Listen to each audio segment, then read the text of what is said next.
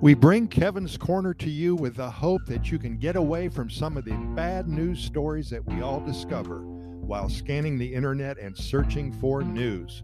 Part of the wonder and awe of Costa Rica is the fact that everything here is magical. When in Costa Rica, if you are visiting or if you're fortunate enough to live here, there is not a day that goes by that you don't have something to be thankful for. Taking a little bit of time this morning, just poured my morning cup of coffee. I want to tell you about another success story that makes you feel so good about life and how one can work so very hard to make the necessary changes for the better.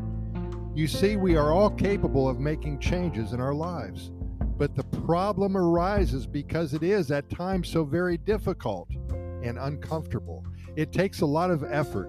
It takes that strong desire to make a huge move from a warm and fuzzy, comfortable, perfect setting to an unknown place where there for a little while shows no comfort at all.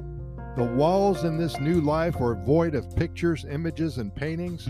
There is no history, there's no memories in this new place. One still has to use a road map.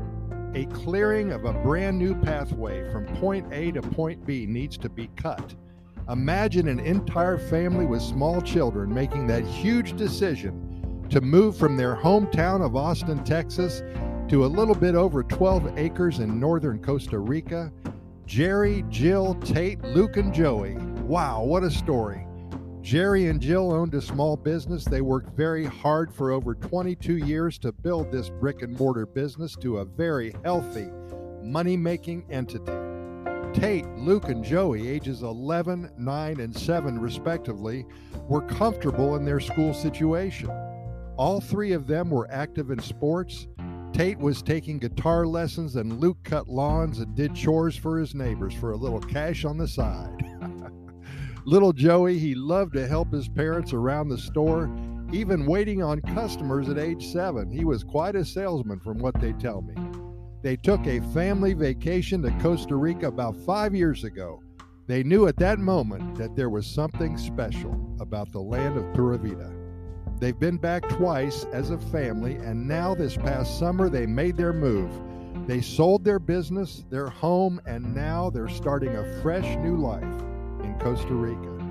I am happy to report that after six months here, they now have an online business that Jerry and Jill stay very busy with. It's showing a profit already, and the three kids are getting homeschooled for another year or so. At that time, they will be going to local schools.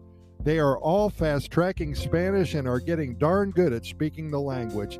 Life has changed for this family for the better. It was so difficult at first, but now they have all of Costa Rica as their backyard, and it is so much fun.